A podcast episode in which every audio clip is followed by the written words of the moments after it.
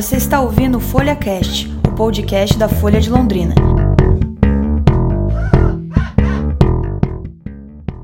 O projeto de lei que proíbe o cigarro em vias públicas. As mudanças no Londrina Esporte Clube. As bolsas de pós-graduação. A CPMF e o ataque a refinarias de petróleo na Arábia Saudita. As mudanças para a obtenção da Carteira Nacional de Habilitação. E a programação cultural em Londrina. Esse é o Pontos da Semana e eu sou Isabela Fleischmann. E eu sou o Vitor Struck e juntos apresentamos trechos do que aconteceu de mais importante e o que pode continuar surtindo efeitos nos próximos dias.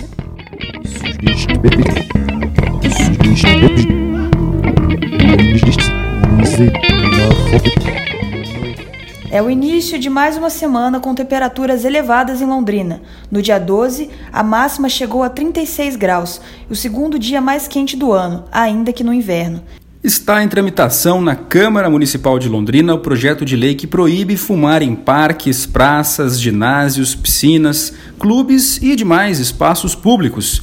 De autoria do vereador pastor Gerson Araújo, do PSDB, o projeto restringe o uso e também a publicidade de cachimbos, cigarrilhas, charutos e cigarros eletrônicos. A proposta ainda tem de ser analisada pela CCJ.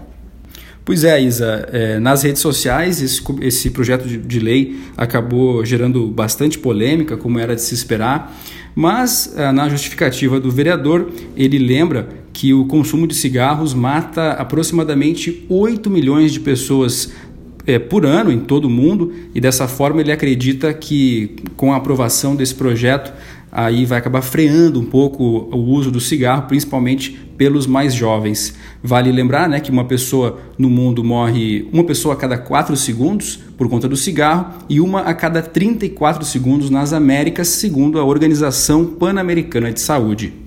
E 500 reais é a multa para quem consome drogas nas ruas de Londrina.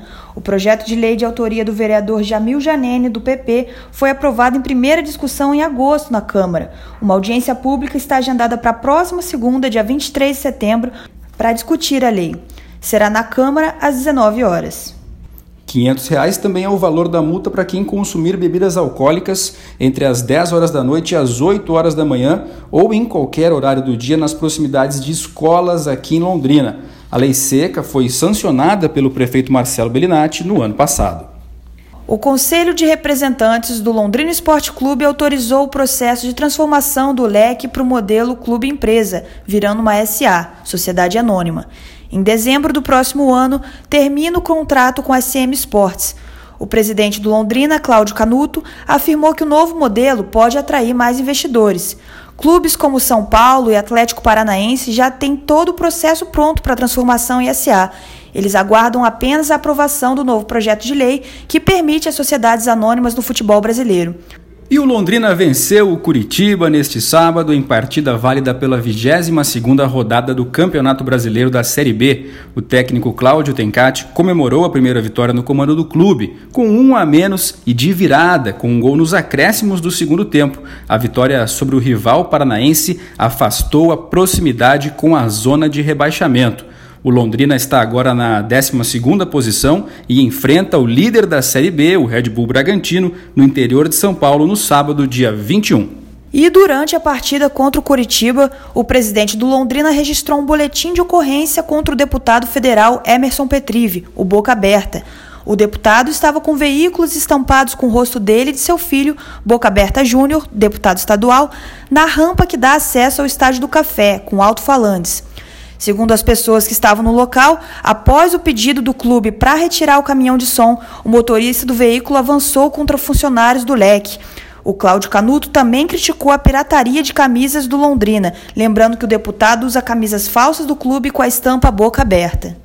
Pois é, mais uma polêmica, né? Logo em seguida, através do WhatsApp, o deputado mandou diversas mensagens e áudios dizendo, né, se defendendo que a camisa dele ela não é a do Londrina. Ela é uma versão própria, mas que utiliza aí o azul celeste e o branco, né, as cores do tubarão. E o Ministério da Educação anunciou que vai reativar 3.182 bolsas de mestrado, doutorado e pós-doutorado para esse ano e para o ano que vem. As bolsas tinham sido contingenciadas pelo governo federal. O orçamento da CAPES para o ano que vem passará de 2 para 3 bilhões. As bolsas reativadas são relacionadas aos programas de pesquisa com o melhor nível de avaliação da CAPES, 5, 6 e 7. Mesmo assim, né, caso isso seja colocado em prática, o El prevê corte de uma a cada quatro bolsas de mestrado e doutorado pela CAPES. As bolsas da UEL injetam mais de 2 milhões de reais por mês na economia local. E a universidade recebe 5 milhões para o custeio das pesquisas, que tem insumos comprados na região. Esse assunto foi capa da Folha de Londrina deste final de semana, então quem quiser se informar aí com mais detalhes deve acessar o site da Folha. E a nível nacional, na semana que passou, o presidente Jair Bolsonaro demitiu o diretor da Receita Federal, Marco Sintra. Bolsonaro explicou que a demissão foi por conta de uma tentativa de recriar a CPMF, que é a contribuição provisória sobre movimentação financeira. Disse ainda que a recriação do imposto está fora da reforma tributária. A CPMF foi criada em 1997 no governo de Fernando Henrique Cardoso e acabou em 2007 no governo Lula. A missão aconteceu depois que Sintra apresentou detalhes da proposta da reforma do governo, que ainda não foi oficializada e que constava a contribuição da CPMF.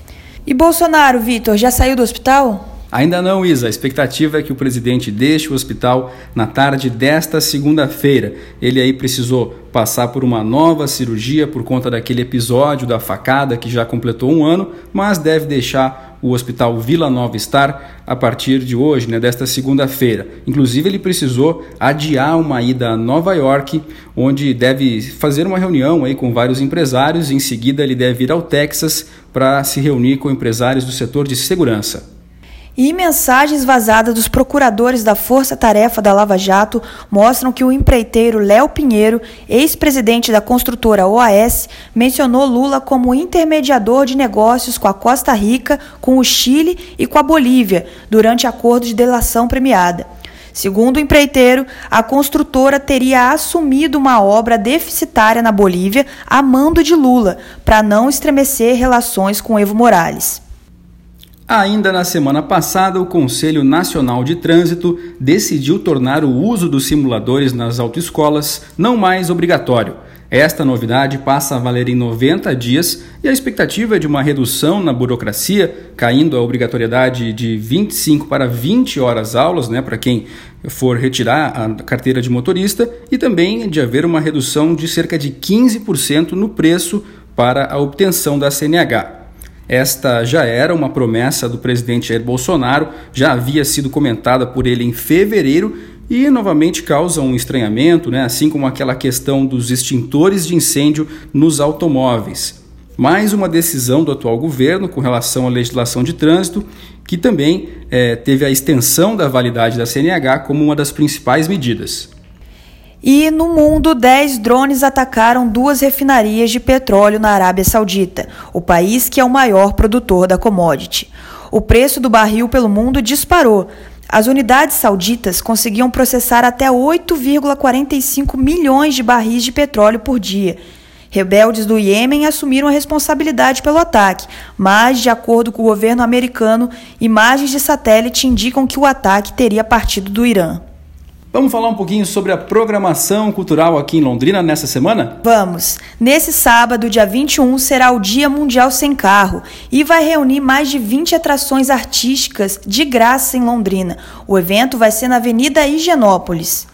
E um pouquinho antes, nesta quarta-feira, a Associação de Amigos do Festival Internacional de Música de Londrina apresenta o projeto Quartas Musicais Londrina em Cena Nesta edição, alunos e professores do Conservatório Musical Carlos Gomes, daqui de Londrina, se apresentam em vários formatos e estilos, do erudito ao popular. É na Associação Médica de Londrina, no SESI, aqui em frente à Concha Acústica, nesta quarta-feira, às 7 horas da noite. A entrada é gratuita, mas é preciso chegar com uma hora de antecedência para retirar o ingresso.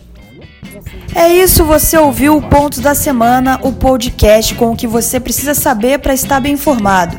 O roteiro é meu e do Vitor Struck e a produção e edição é da Patrícia Maria Alves. A trilha sonora foi cedida pela banda londrinense Aminoácido. E o resumo das notícias também é publicado no Folha Mais aos sábados. Até a próxima! Até!